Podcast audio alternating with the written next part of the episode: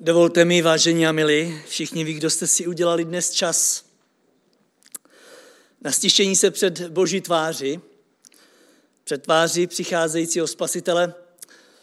Dovolte mi, abych dříve, než budou naši mladí pokračovat v uctívání našeho Boha, dříve, než budou pokračovat v té požehnané službě jako dosud, dovolte mi, abych vás já na chvíli vtáhl do reality tehdejší doby, o které eh, svědčí i tyto písně. Byla to doba, která se odehrávala na rozhraní adventu a Vánoc. A také doba, o níž vlastně svědčí i tento dnešní koncert. Učiním tak na základě jakousi stručného zhrnutí té nejdůležitější události tohoto světa. Pojďme se do něho zaposlouchat. Hluk a neklid začal jednoho rána v malé obci jménem Betlém. A to dříve než obvykle. Už od samotného rozbřesku byli lidé v ulicích, obchodníci se opírali o nejrušnější rohy ulic. Majitel obchodu otevřeli, otevřeli dveře svých stánků o mnoho dříve, než bylo obvykle. A dokonce i malé děti se probudili na štěkot psů a řev oslů táhnoucích vozíky. Majitel konkrétního hostince se probudil dříve než většina ve vesnici. A není divu, vždyť jeho hostinec byl přeplněný. A to doslova. Nezůstala mu večer ani jedna prázdná postel, kterou by nespeněžil. Dokonce i všechny dostupné rohože a přikrývky byly použité za účelem uložení hostu. A představa, že už se všichni jeho zákazníci probudí, mu na klidu nepřidávala. Však se o ně musí i ráno náležitě postarat. Něčí představivost by teď ale mohla vzbudit uvažování a způsob rozhovoru, který proběhl mezi majitelem hostince a jeho rodinou při snídani.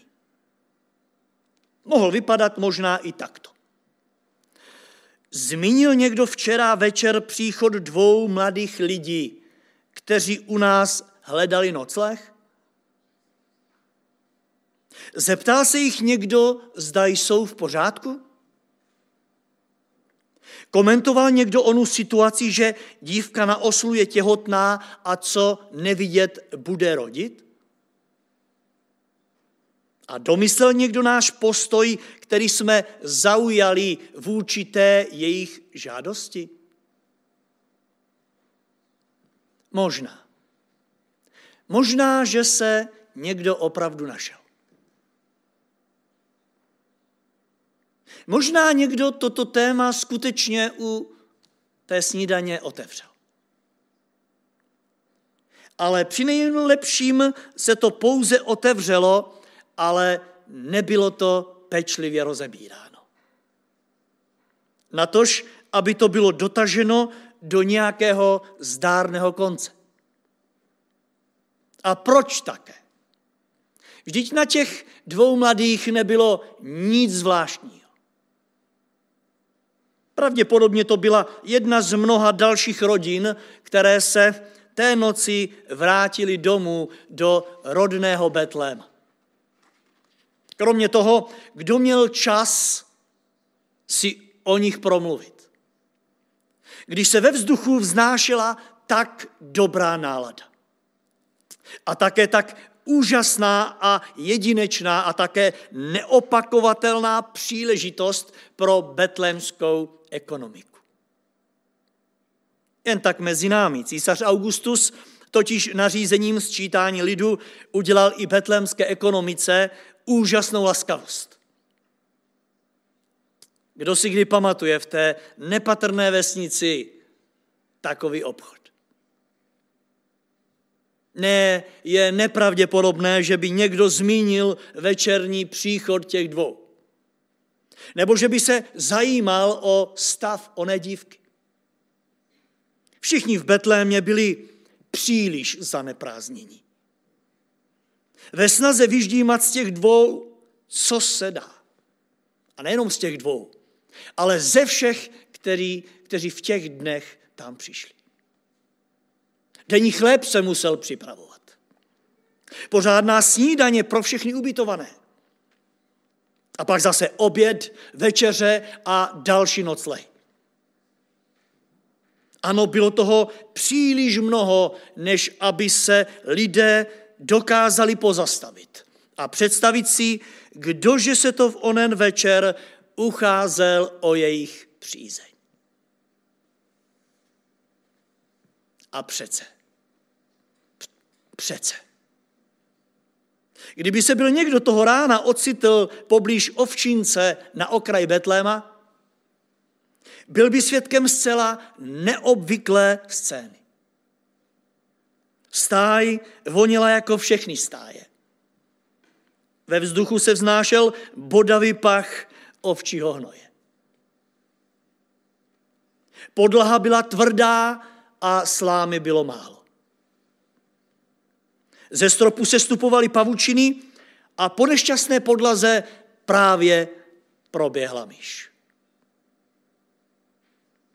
Pokornější místo, kde se můžete narodit, nikde jinde na tomhle světě ani nehledejte. Unavený Josef sedí vedle mladé matky Marie, která drží v náručí malé dítě.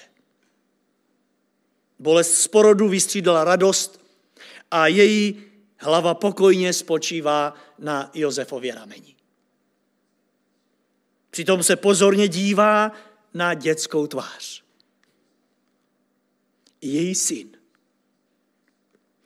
její pán, její výsost, její Bůh. Ano, Bůh vstoupil do světa v podobě dítěte. Ale kde jsou ti všichni, kteří by se do jeho tváře měli též zadívat? Nikde. Jen mladá maminka v páchnoucí stáji od něj nedokáže otrhnout oči. Žena, které pojednou dochází, že drží v náručí Božího syna.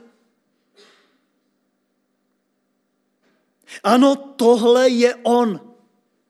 Vzpomíná si na slova anděla, který řekl, jeho království nikdy neskončí.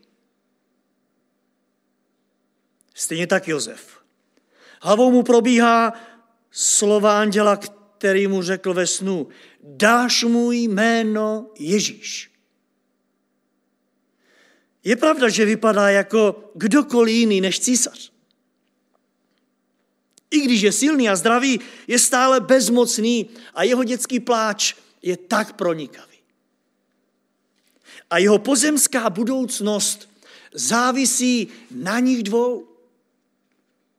Ale je to on, divuplný rádce, božský bohatýr, otec věčnosti a kníže pokoje. Je to on. Zvláštní to ukaz. Bůh jako jeden z nás v těle člověka. Velikost uprostřed světa. Svatost uprostřed špíny, hnoje a potu ovcí. Božství vstupující do světa prostřednictvím lidského lůna a v přítomnosti tesaře. Zvláštní to ukaz. Ale je to on. Je to on. Marie se dotýká tváře vtěleného Boha. Oděného do lidských hadrů. O, jak dlouhá to byla cesta. Bůh opustil svůj zlatý trůní sál ve prospěch stáje plné ovči špíny a anděle, kteří ho uctívali, byli nahraženi obyvat, obyčejnými a poněkud zmatenými lidskými pastýři. A právě pár z nich už klepe na dveře onoho stáje a vchází do onoho chléva. Jejich bělou noc totiž přerušil výbuch světla z nebe a symfonie andělů, kteří jim sdělili, co se stalo a vyslali je na ono místo, aby to spatřili na své vlastní oči. Ano, aby spatřili svého spasitele a svého pána a následně, aby o něm svědčili a aby opivovali jeho slávu. A co na to betlémští obchodníci? Tam se nezměnilo vůbec nic. Zpráva o tom, že Bůh navštívil tuto zem, totiž nikoho nezajímala. A lidé se okamžitě vysmívali každému z pastýřů, který cestou schléva jim říkal, že Mesiáš je v náručí mladé ženy v jednom schlévu přímo na okraji jejich vesnice. Jak je to vůbec možné? Jak je to vůbec možné? Je to jednoduché, přátelé. Tak, že si člověk nechal ujít příchod jeho veličenstva. A to ne v prvé řadě kvůli nějakému svému obrovskému hříchu, který právě spáchal v tu chvíli. Ne, chybělo jim v tu chvíli jedno jediné, co jim zabránilo, aby se tak stalo. Chyběla jim pozornost, chyběla jim vnímavost a chyběla jim citlivost na Boží slovo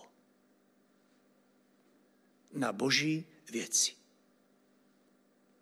Ano, byli příliš zaneprázdnění tímto světem, na kterém žili a obchodovali. A tak končím konstatováním.